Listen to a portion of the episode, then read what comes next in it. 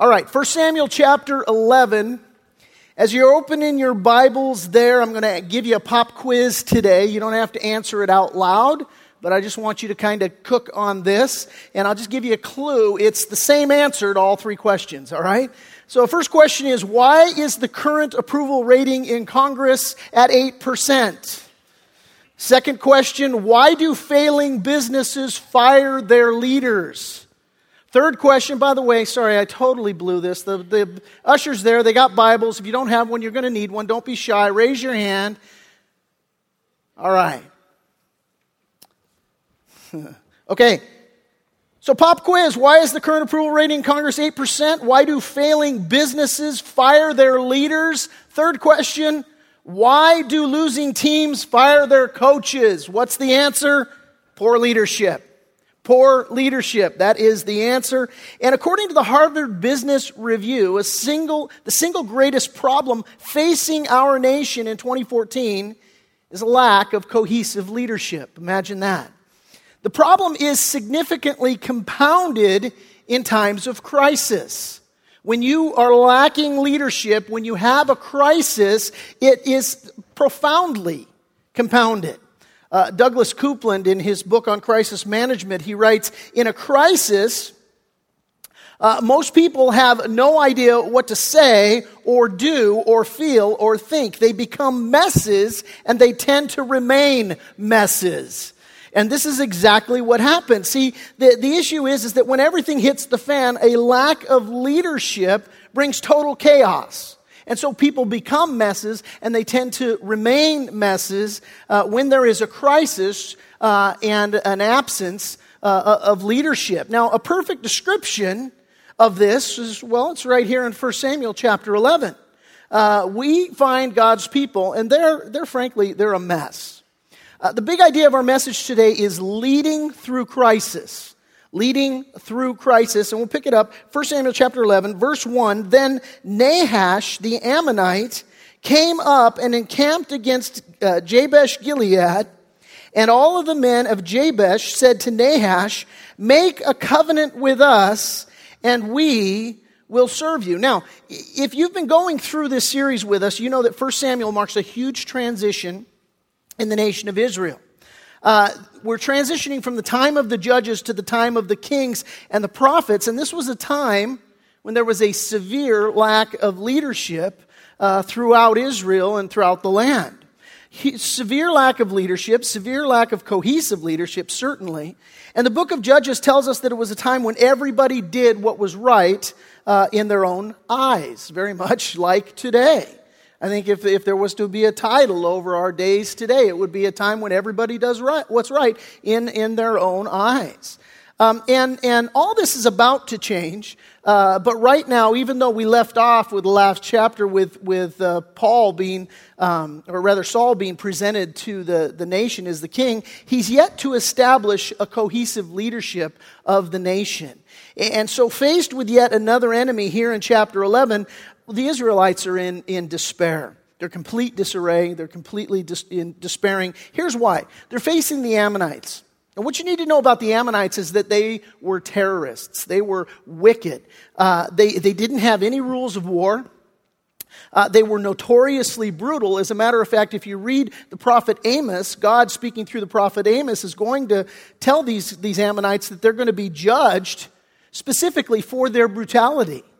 Uh, God speaks about how, you know, they're so brutal, they would uh, cut the children out of pregnant women. This is how brutal these people were.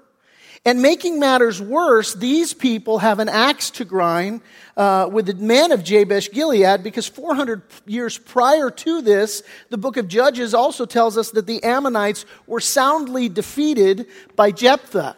And, and so the Ammonites, they've held a grudge for 400 years. And now it's payback time. And now they, they want everything back. They want their land that was taken back with interest. So we continue, verse 2. And Nahash the Ammonite answered them. So they came to him. They're like, Holy moly, we're afraid of you. Make, a, make a, a, a pact with us, make a covenant with us. And Nahash the Ammonite answered them, On this condition I will make a covenant with you, that I may put out all of your right eyes and bring reproach on all, on all Israel. You want that car? You can have it. Just give me your eye, you know? So this is like, wow, that's a, you drive a steep bargain, man. That, that's a heavy price. Verse 3 Then the elders of, of Jabesh said to him, Hold off for seven days that we may send messengers to all the territory of Israel, and then if there's no one to save us, we will come out to you. And, and they acquiesce to that. Now, seems, does anybody else find that a little strange? Hold off, wait, wait, wait. Give me, give me seven days, see if I can find somebody to come whip you. You know? And the guy's like, yeah, cool, all right, take your seven days. Well, here's the deal. He, he is absolutely convinced uh, that uh, the, you know Nahash the Ammonite, he's absolutely convinced that he's got him. He's got him beat. He's convinced that they ain't going to find anybody, and and besides that, it's better in the economy of war for him to, to just have them surrender. That's a better deal for him, even though he's going to def- he's convinced he's going to defeat them. You know, just he's not going to lose anybody. You know, you know, you get a, a, victory, but maybe you lose a few warriors in the process. You know, it's kind of you expend time, you expend energy. He's like, yeah, I'll give you a week, uh, so that you know you realize it's senseless and you give up, and then it costs me nothing. So, so this this is the idea. They're like, hey, let us let us try and find someone to save us, and if there's no one to save us, we'll we'll come out to you. Verse four. And so the messengers came to to Gibeah of Saul and they told the news in the hearing of the people, and all the people lifted up their voices and wept. Right? You think? Hey, you know, this guy's here and he's going to kill us all, but if he'll enter into a covenant with us, but it's going to cost you your right eye. And so everybody there, they're, they're weeping and all. Now, that word covenant, it literally means uh, an alliance or a pledge, an alliance or a pledge. And, and the, the, the, issue is, is that the idea, the people of, of, of Jabesh Gilead, they, they're, they're seeking a compromise by, by pledging to serve Nahash. This is the issue. They're, they're seeking to compromise. And when, when it comes to crisis management, and that's what we're talking about here, how, how do we live lives of, of managing crisis? Because, you know, there are the crises that are going to come. And, and is it going to be chaos and, and total out of control, or are we going to be able to manage through crisis? And when it comes to crisis management, listen, this is the foundational premise for our study here, put on the screen for you. You will either compromise with evil or you will confront evil. In your life, when you are managing crisis, you're either going to compromise with evil or you're going to confront evil. Paul said this to the Corinthians in 2 Corinthians 6. He said, Don't team up with those who are unbelievers. Now, he's talking about compromising. Uh, he says, How can righteousness be a partner with wickedness? How can light live with darkness? What harmony can there be between Christ and the devil? How can a believer be a partner with an unbeliever? And so the idea of uh, Paul talking to the Corinthians, he's saying, look, look, you, you, you want to live a compromising life where you think you can live with the devil and everything's going to be cool. It ain't going to go that way. It just, it just fundamentally doesn't work. It's oil and water, man. You, you can't, you know, have light with darkness. You can't have Christ and the devil. It's not going to work. And yet, many people try and compromise in their lives in this way. I, you know, I, was praying to the Lord. I'm like, Lord, give me, give me an example here that, that, that describes this. Here's the example that came to me. We have a, a, a close family friend. And here's a gal, she, she, you know, fell in love with a guy who's not a believer. Now, she, she's a believer. Well, the Bible speaks about this. The Bible says that, they, look, you're not supposed to have this kind of fellowship. You're not supposed to team up in this way. You're not, you're not to be unequally yoked uh, this, this verse in 2 Corinthians says in another translation. And, and she knew this, but now, man, her heart's engaged. And so this guy, you know, she's thinking, well, what am I going to do? And now, you know, she, she landed this fish, and now he wants to marry her. And so what, it, what is she going to do? Well, here's the thing. As she's kind of comp, you know, contemplating this, basically what he told her is, look, you can raise any kids that we're going to have, you can raise them any way you want. And so she compromised. She thought, you know what? I don't want to give this guy up. And, uh, and other than, you know, other than the fact he doesn't know Jesus and he's going to hell, he's a great guy. You know? And, uh, and so she, she decided, well, we'll get married. Because after all, you know, he, the compromise is any of our kids, well, he'll, he'll let me, you know, raise them to, to know the Lord. Well, here's what she failed to, to consider. You know, the Bible says, be not deceived, bad company corrupts good character. Right? And so the fact is, and if she doesn't have a, an unbelieving husband, he's not going to be there for any sort of meaningful encouragement to her, spiritually speaking. You know, he's not going to be there to pray with her, to read the word with her, to encourage her, to point her to the Lord. And, and really, you know, the, the, the deal is, I mean, if you want to think about it in these terms, you know, I always talk about marriage as like a boat, and you get into this boat, and the whole analogy that I give for that. But you, you know, continuing that analogy, you know, when you're in the boat of marriage, you know, you, you, you're going in a particular direction. Now, if you've got a fundamental argument with, you know, the two of you on board about which compass you're going to follow, well, that boat's not going anywhere meaningful, right? And so she didn't count on any of this stuff. She didn't count on the fact that, look, I'm going to be in this boat with, with this guy who doesn't believe. And, you know, in terms of the, the course and the direction of our life, what's well, going to be constantly problematic. Worse, she didn't, she didn't think about the influence and the effect that this man would have on her children.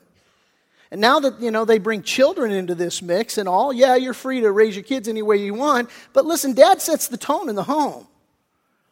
And, and so without any sort of meaningful follow through, what, what, what do you think happened to that gal's kids when they got a little bit older? Well, I ain't going to church every Sunday, I'll tell you that. It's not happening. She compromised. And her compromise came with a high price. Listen, compromise always costs more than you think. We compromise because, oh, you know what? This is going to actually save me. This is going to be a shortcut. This is going to be a, well, I'll give a little to get a little. It always costs more than you think. And so you're either going to compromise with evil or you're going to confront evil. Now, we're going to look at the two sides of that. Uh, what happens when you compromise? Well, our text neatly gives us uh, three uh, results of, of what happens when you compromise. First one, if you're taking notes, compromise results in three things. Number one, compromise results in blindness. Compromise results in blindness. Look again there in verse 2. What's he say? He says, Well, yeah, I'll make a compromise with you. I'll make a covenant with you on this condition I can put out your right eye. Now, it seems kind of like, you know, a weird kind of request on his part. What's going on here? Well, it's actually very strategic on Nahash's part for him to say this. Now, first of all, taking out their right eye completely handicaps them for battle in a couple of different ways. One of the things it does is it, it, it removes their depth perception. And when you only have one eye, you lose your depth perception. And your depth perception is pretty important you know, in a fight, in a battle. Guy takes a swing at you, and it's the depth perception that, you know, helps you to avoid, to avoid that thing. Another thing, by removing the right eye, again, in battle, you know, if you hold a shield, you're going to hold it in your left hand. Most people predominantly right handed. You hold the shield in your left hand. And so, what does this do? Well, it, it blinds you completely in your left eye. All you can see out of is your right eye. And so, what he does effectively, Nahash, by removing the right eye, is that he completely, completely blinds them for battle. And so they never see the blow coming. And this, this can be incredibly destructive. I knew a guy, he was a missionary. And uh, he decided that uh, he was going to compromise on the mission field. And he thought, you know what? Uh, eh, I'm thousands of miles away, you know, from home, and, and, and I can have a beer when, when I'm out here. I mean, you know, it's like, you know, the reason I don't drink at home is because it could cause people to stumble. But, you know, I can have a beer out here on the mission field. And uh, one beer led to two, two beers lead to three, and, uh, and now the guy, man, he's, he's, he's in a place that he shouldn't be. He's doing stuff that he shouldn't do. Again, the Bible says bad company corrupts good character. The Bible says don't be drunk with wine. Therein is dissipation of the Holy Spirit. Well, here he is. He's hanging out with the wrong people. He's doing the wrong things. And one beer becomes two, two, three, you know, and so on. Before you know it, this guy is completely blinded. And he never sees the blow coming. And, and in that state, he became blind to the attack of the enemy, and he wound up having an adulterous affair. Now, it was, you know, absolutely destructive to that man's life, to his family's life, to the life of his ministry. And, the, the application here for us is, is very simple, and I would ask you to, to really prayerfully consider it. Is it possible that you've compromised in some area where, where the enemy has blinded you? And now, because of your compromise, because of you know the, the, the way that, that you have, have compromised in, in a particular area, now you're blind to that. You can't see the blows coming. Maybe I have you write that down, kind of take a walk with it. Leads us to our second point compromise results in reproach. Again, notice there in verse 2, Nahash says, Hey, look, I'll compromise with you. I'll enter a covenant with you on the condition, look, I can put out your right eye and, what's he say? Bring reproach. Hey, I, I want to maim you so I can bring reproach to you all and to your God, man. And, and this is so on the, the attack of the enemy. That word reproach, if you're taking notes, it means to taunt, it means to scorn, it means to blaspheme. Now, going back to my example of this missionary that I knew, what do you think the result was of his sin? Because Jesus said in Matthew chapter 10 that there's nothing hidden that will not be revealed or made known. And so this thing that happened, you know, what happens in Vegas stays in Vegas. No, it doesn't, not when God's involved. Your sin will find you out. And so, what do you think happened when his sin found him out? It brought reproach in a profound way. And what happened was people, they, they not only left the guy's ministry, but some of them, in fact, left the church altogether. Some of them walked away from the faith. And, and, and we all know and have experienced things like that. You have people in your life who are watching you. Your kids are watching you. And they want to see how you're living. And if you allow compromise to come into your life, what you're doing is you're opening the door for the enemy to bring reproach, not only against you, but against your God. And I see it happen all the time. I see people who come into my office and parents, you know, they're there with their kids and, and they're going for counseling and they'll, the parent, they're talking in my office, the kid will just roll his eyes and the rolling of the eyes says everything. It's like, you are completely a hypocrite and, and the compromising way in which they live their lives has caused their children to have reproach for the Lord. Listen, the, the issue is, man, this compromise, it results in reproach. And, and the, the, the question for you is, are you compromising? Do you have compromise in your life? Is there any area in your life, if it was exposed, that it would bring reproach? Upon you, upon your family, upon your God. And again, by the way, as I'm putting this message together and I'm praying it, and certainly now as I'm delivering it, I would say the Holy Spirit speaking to my heart as I ask you the question Are you compromising? Is there any area in your life where you're compromising, where if it was revealed, that it would bring reproach. And I just feel like the leading of the Holy Spirit when I say that. Hey, do you have an area in your life if it was revealed? And some of you, man, your heart just starts to, to pump at this point. I don't want that thing revealed. Listen, the, the issue, it, it's very simple. Listen, if you're compromising right now, stop. Stop that compromise. Don't make that compromise. Repent. You can do that today. I'll give you an invitation at the end of the message today to do that. And I'm not going to, you know, make a big production of it. I'm just going to give you the invitation and an honest confession between you and God. Some of you need to repent today because you've compromised. It's so critically important. This compromise, man, it results in reproach. And you see it all over. I mean, you go on a blog you, you watch any sort of news story and you start reading the comment section, and really quickly, what does it turn to? It turns to scorning of, uh, uh, of things of Christianity. Almost, almost any news story, you go to it, and that's what you will find. Why is it? Because so many people have brought reproach to the name of the Lord. Well, the third thing we see about compromise is that compromise results in despair. Absolutely, compromise results in despair. You look at uh, verse 4, and it says that all the people lifted up their voices and they wept. They were completely despairing. It's interesting, Matthew's gospel tells us that Jesus warned Peter, hey, you know what, Jesus, or Peter, you're going to deny me three times. If you, uh, you know, turn over to John 18 real quick. Uh, you guys will be my test subject here, first service. Uh, see if I got time to do this. John 18.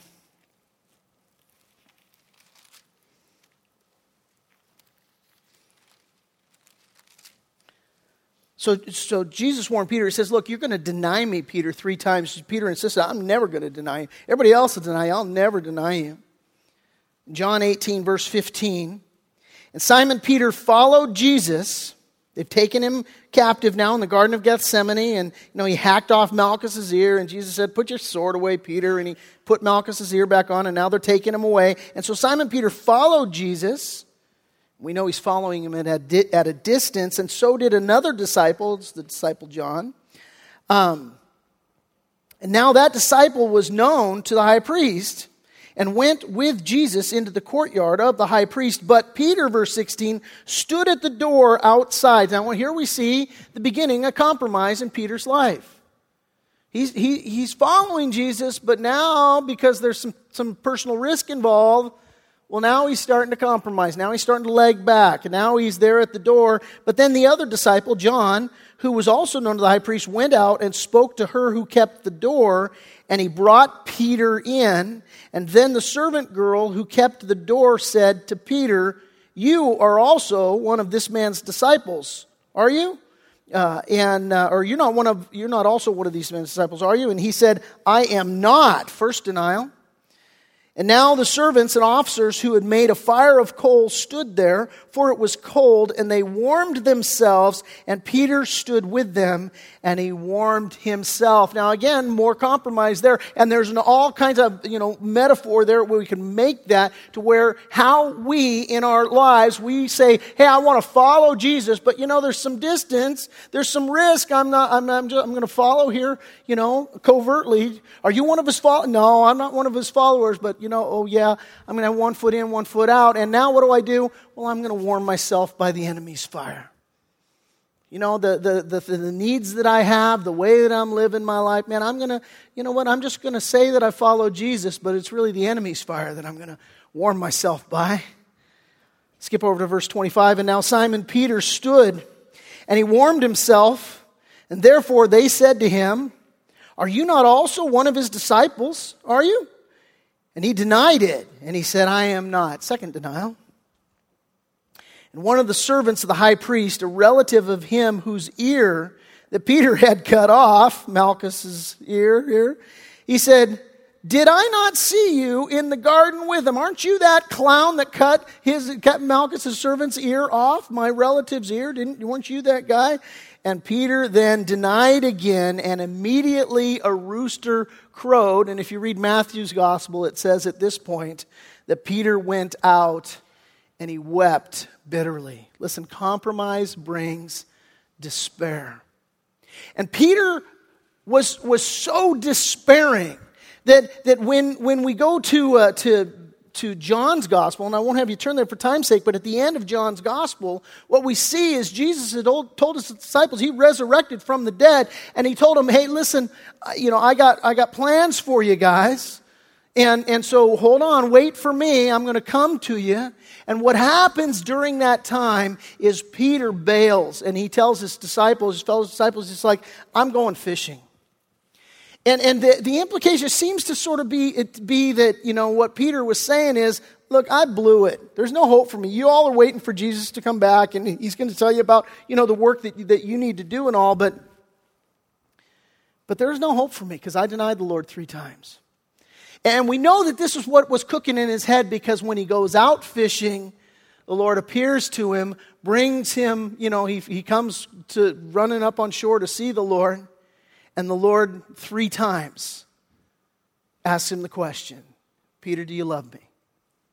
Feed my sheep. Peter, do you love me? Tend my lambs. Peter, do you love me? reinstating him. Now, he said it three times because he denied him three times. And so we know that's what the issue is cooking here. But the point for us is that compromise in our life, when we compromise, we will be in a place of despair. Oh, it, it, it's over for me. It's, it, it's, too, it's too late for me. Listen, that is exactly where Satan wants us to be. It's exactly where Satan wants you to be. He wants you to compromise, he wants you to, to despair, and he wants you to give up. And so, what we see here, and, and you got to get it, is that Nahash is very much like Satan. He, he wants people to serve him, and he attempts to intimidate them into compromise. He, he wants to blind them and take away their ability to effectively fight against him. He, he wants, he's not just content to bring defeat, but he wants to bring humiliation and he wants to exalt himself as he brings reproach against God. And ultimately, Satan leaves his victims in total despair. Are you in despair today? Are you like Peter, where you think it's, you know, I can, I can come to, the, to church and, and all, but man, really, I, I, I'm just in a place of despair. Listen, you don't need to be in that place. These things come from compromise. But, but, but you, you, need, you don't have to compromise. You can confront the enemy. And we're going to talk about that in just a half a second. But listen, just in case there's any question in your mind about Nahash representing Satan, can I tell you what Nahash means? Maybe you might want to circle his name nearby it. You can write the name serpent because that's what Nahash means. Snake. Or who names their kid that, by the way? You know, hey, look at him. You know what? He looks like your mom. Let's name him Snake. You know? So, you know, here's the deal. You know, the, he is clearly a picture of Satan in our lives. And man, we compromise, it brings blindness, it brings reproach, it brings despair. And you can either compromise with evil, or the second option is that you can take the opportunity to confront evil. John Kennedy gave a speech back in the late 50s, and he said this in his speech. He said, The Chinese used two characters to write the word crisis. One brushstroke of the character uh, stands for danger, and the other stands for opportunity. In a crisis, we must be aware of the danger, but we must also recognize the opportunity. The Bible says uh, something better and a little similar to that. It says this Paul speaking to the Corinthians No temptation has overtaken you except for such as is common to man. But God is faithful, who will not allow you to be tempted beyond what you are able, but with the temptation also will make the way of escape that you may be able to bear it. And so the temptation there, that's the temptation to cave in. That's the temptation to compromise. And what Paul says is look, God's faithful, and he's going to give you a way of escape. And that way of escape, hey, listen, we can, we can compromise with sin or we can confront sin. It's always better to confront sin in your life. Now, confrontation requires three things. If you're taking notes, here's the first thing we see in our text that confronting evil requires the leading of the Holy Spirit. Verse 5, we continue. The people are lifting up their voices and they're weeping. Verse 5, and now there was Saul coming behind, and he heard from the field, and Saul said, What troubles the people that they weep? And they told him the words of the men of Jabesh. And the, then the Spirit, verse 6, of God came upon Saul when he heard this news, and his anger was greatly aroused. When I was a kid, uh, one time I made my mom cry. I say one time because it, because it only happened once, because my dad heard it and then my dad made me cry. Right? And now, why, why did my dad make me cry? Where did his anger come from? And it was a righteous anger. Here's where his anger came from his anger came from the place that, hey, his bride was being attacked. And, and so what happened was, man, my, my father in righteous anger, he absolutely put an end to it. And that's exactly, listen, that's exactly what Saul's doing here. Edmund Burke said this. He said, The only thing necessary for evil men to, for evil to triumph is for good men to do nothing. The only thing necessary for evil to triumph is for good men to do something and or, or, to do nothing. And what's happening here, Saul is not going to do nothing. He most definitely is going to do something. Now, we're going to see in a few chapters Paul in a very similar situation with Goliath. They're facing the Philistines, and Goliath is shouting blasphemies against God. And, and it, it, it's a very sad state of affairs in chapter 17 of 1 Samuel, what happens to, to Saul because then he's in a place where exactly the, these men from Jabesh Gilead are in right now that, that they're quaking, they're not willing to do anything, and he's going to be in that place as well. But the difference here is that Saul is led now by the Holy Spirit. The Spirit came upon him. And so the, the, the reaction, maybe of the flesh, was not to do anything and to be fearful, but the reaction of the Spirit was to be very angry indeed.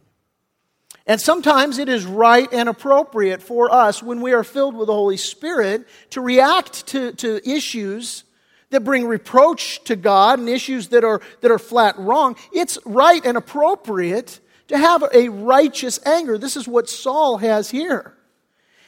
And so, again, confronting evil requires the, the leading of the Holy Spirit. And Paul here, or Saul here, rather, under the power of the Holy Spirit, he responds as he should. And I think it's worthwhile, by the way, just as we're considering this, would you notice the, the, the, the, way that this opportunity comes to Saul? Because I think this is important for each of us. The way that this opportunity comes to Saul. Listen, what's Saul doing?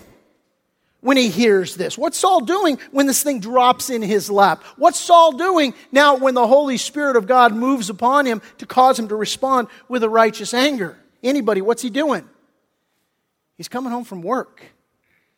He spent the whole day at work and he's coming home. He didn't go seeking this thing out. This thing dumped in his lap. Now, guys, you know, ladies, those of you that work, you, you at the end of my workday, you know, I'm not looking for, you know, to confront evil and to go to battle with the enemy. I just want some peace and quiet you know, at the end of the workday. That's why guys love the television. It just loves, it gives unconditionally, doesn't ask you a single question, doesn't want anything from you. It just gives unconditionally.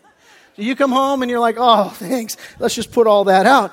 Listen, here's, here's the lesson here is that evil is going to come. It's not a question of if, it's a question of when. And, and the enemy is not going to, you know, it's not like you're going to get into a situation and, and, and, you know, the enemy's going to come upon you and you're going to go, hey, hey, hey, man, really bad day for this, man. I had a really rough time. My boss is riding me like a horse, man. And, and, you know, things are just, can you, can you just, can you cool it for a minute? It's not like the enemy's going to go, oh, okay, yeah, I'll give you a break. No, the enemy's looking for you not to be in a good way, you know? He's looking for you to be tired at the end of the day. That's when he comes. That's when he's like, hey, come on, let's get this guy, you know? That's when he piles on. So, so for us, seeing what's happening here, it is so critically important to understand, man, it, confronting evil requires the Holy Spirit, and I need to be filled with the Holy Spirit. So when I'm coming home from work, hey, that's a great time for me to be in prayer. When I'm exhausted, that's a great time for me to be saying, Lord, please help me. Please fill me with your Holy Spirit. I don't know what is waiting for me when I get home, but Lord, you do. And would you just, would you prepare me? Would you give me what I need? And this is why it's so important, you know, when you start your day. And, and you know, Sarah Rupert, who, who led our, our MOPS ministry for so long, she'd always tell the girls, look, you don't have the luxury of not getting up early with your kids. You know, you, you, you oh, I'm tired, I want to sleep in. She, she, you, you desperately need to have some quiet time with the Lord, to read His Word, to be in prayer, to be equipped and ready to pour into your kids that day. Because, man, confronting evil requires the leading of the Holy Spirit, and our world is filled with evil. And so, man, it is so important that we do this, that we be filled with the Holy Spirit.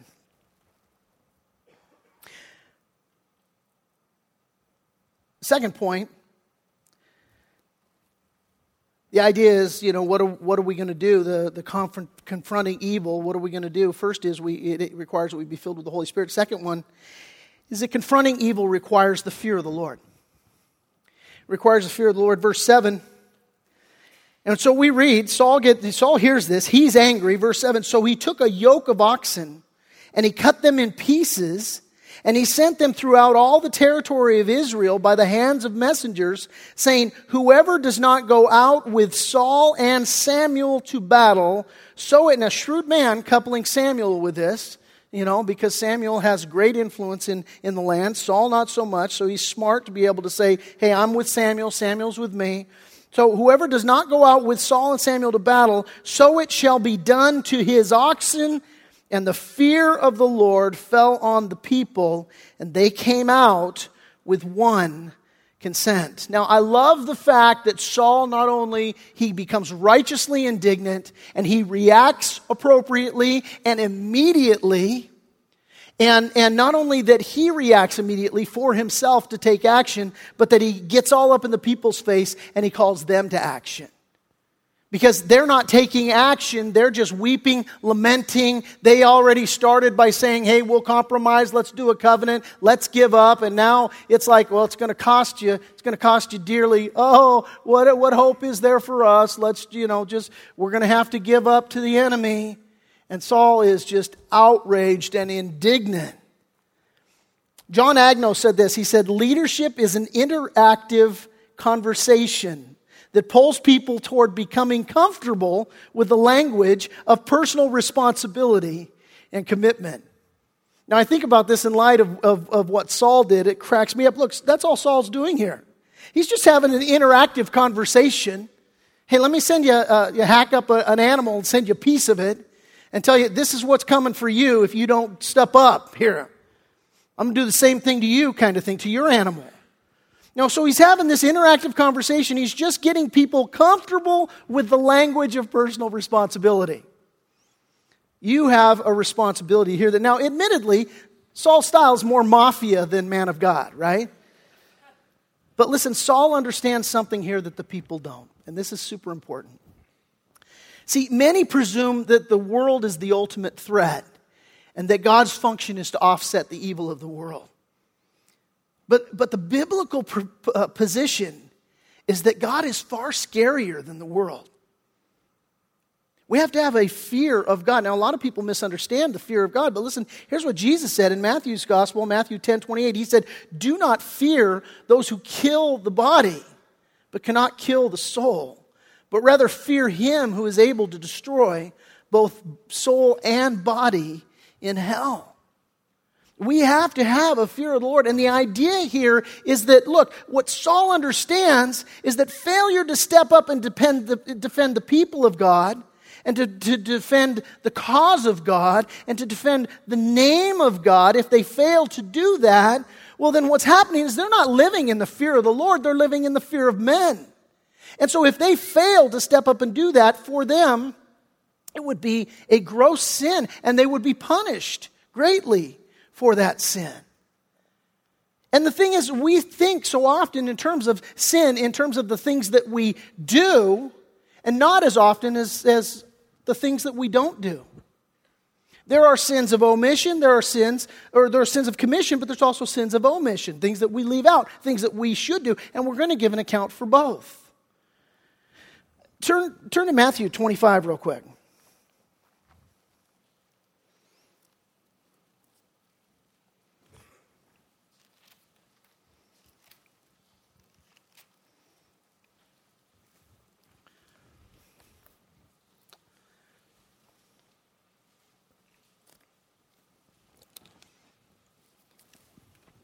Go to verse 32, that's where we'll start.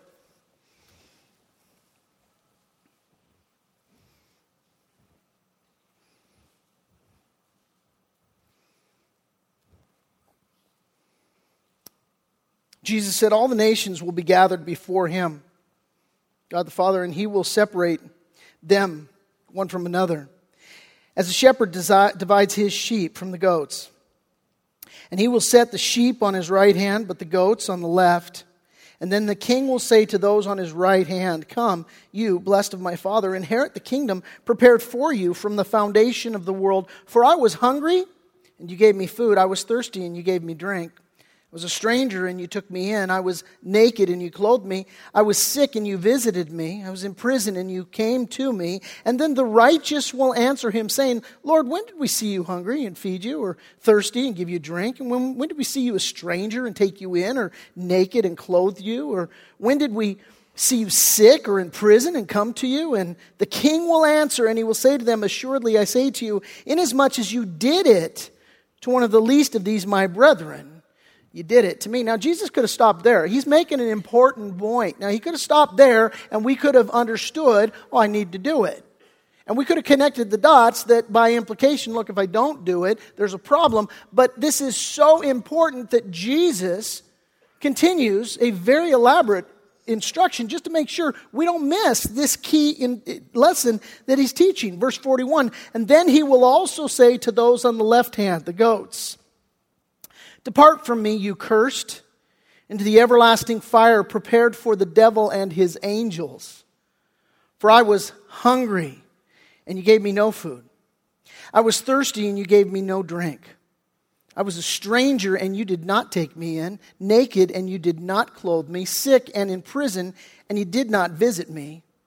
And then they also will hear him saying, Lord, when did we see you hungry or thirsty or a stranger or naked or sick or in prison and did not minister to you? And he will answer them, saying, Assuredly, I say to you, inasmuch as you did not do it to one of the least of these, you did not do it to me. And these will go away into everlasting punishment, but the righteous to eternal life. Listen, it is very critically key important that we understand that we, we have to live our lives in the fear of the Lord. The Bible says that the fear of the Lord is the beginning of wisdom, it's the beginning of knowledge.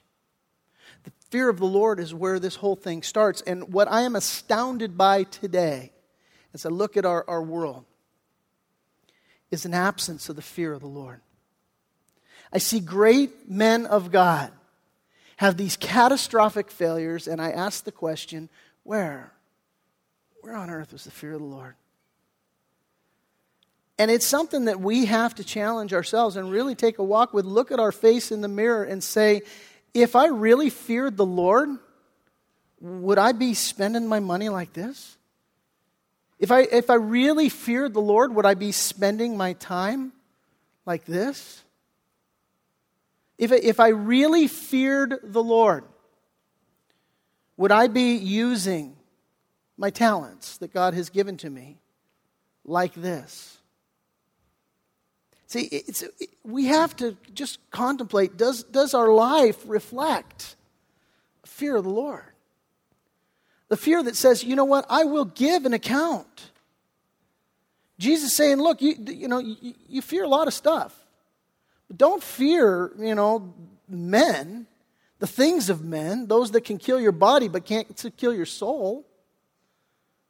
You might want to have some godly fear, the one that you're going to stand before, whose eyes are like a flaming fire, who nothing gets by on him, who doesn't make his decisions based on public opinion or spin.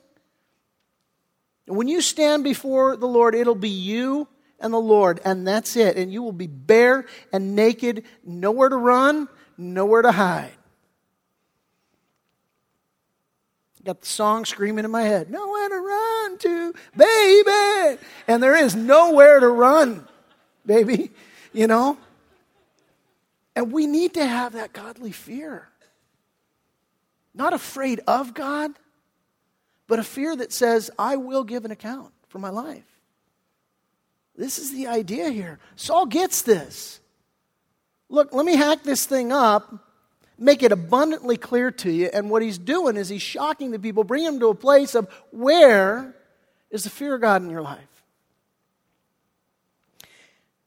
Hey, listen, the third thing that we need to do to confront evil, confronting evil requires that we exercise faith. It requires that we exercise faith back in our text, beginning in verse 8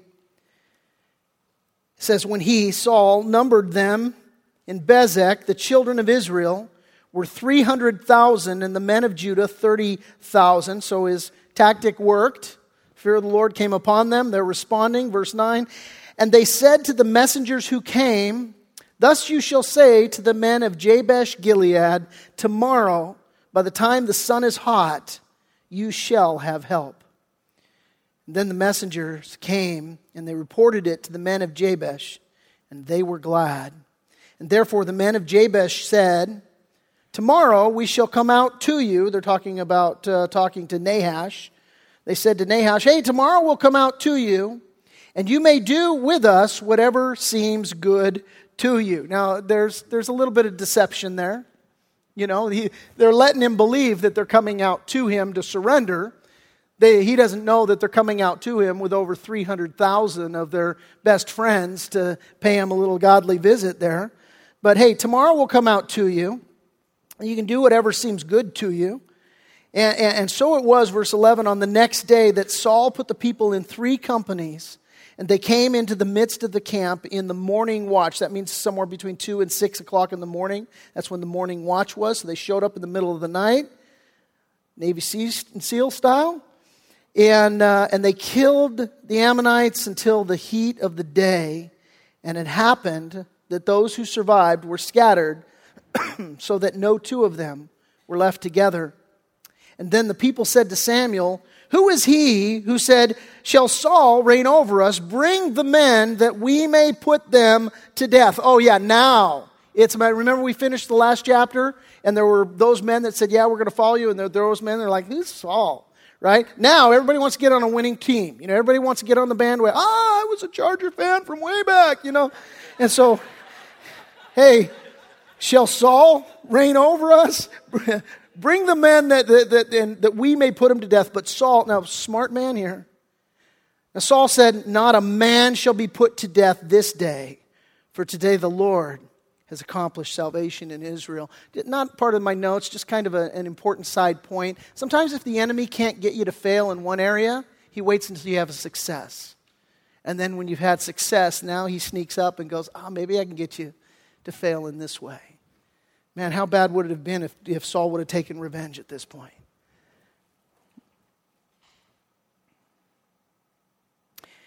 Verse 13, but Saul said, Not a man shall be put to death this day, for today the Lord has accomplished salvation in Israel. Now we're going to stop there. Uh, confronting evil requires that we exercise faith. I want to develop this much more next week in, in chapter 12, but let me make this point as it pertains to this exercise of faith. I want you to pay attention to the faith of the men of Jabesh Gilead. Okay? See, because what we see in these guys, man, in a sense, they were in a good place. Even though they're weeping, even though they're mourning. Here's why because they absolutely knew two things. Number one, they knew they had a need to be saved. Who's going to save us? And number two, they knew that they couldn't save themselves. And so when they heard the promise of salvation, they believed it and they trusted it. Here's my question for you as we close to you. Maybe today you're, you're in one of a couple places. Maybe today you're, you know that you need salvation and you've come to the, to the realization that you can't save yourself. And, and, and, if that's you, just as these men from Jabesh Gilead, what was required for them to have the victory? They had to trust and they had to believe. They had to, they had to place their faith in the, in the message look, you're going to be saved. Help's coming. If you're here today and, and you don't know where you're going to spend eternity, you don't know for sure if, if you die today that you're going to heaven, can I tell you that help is coming and you can know for sure? It requires faith.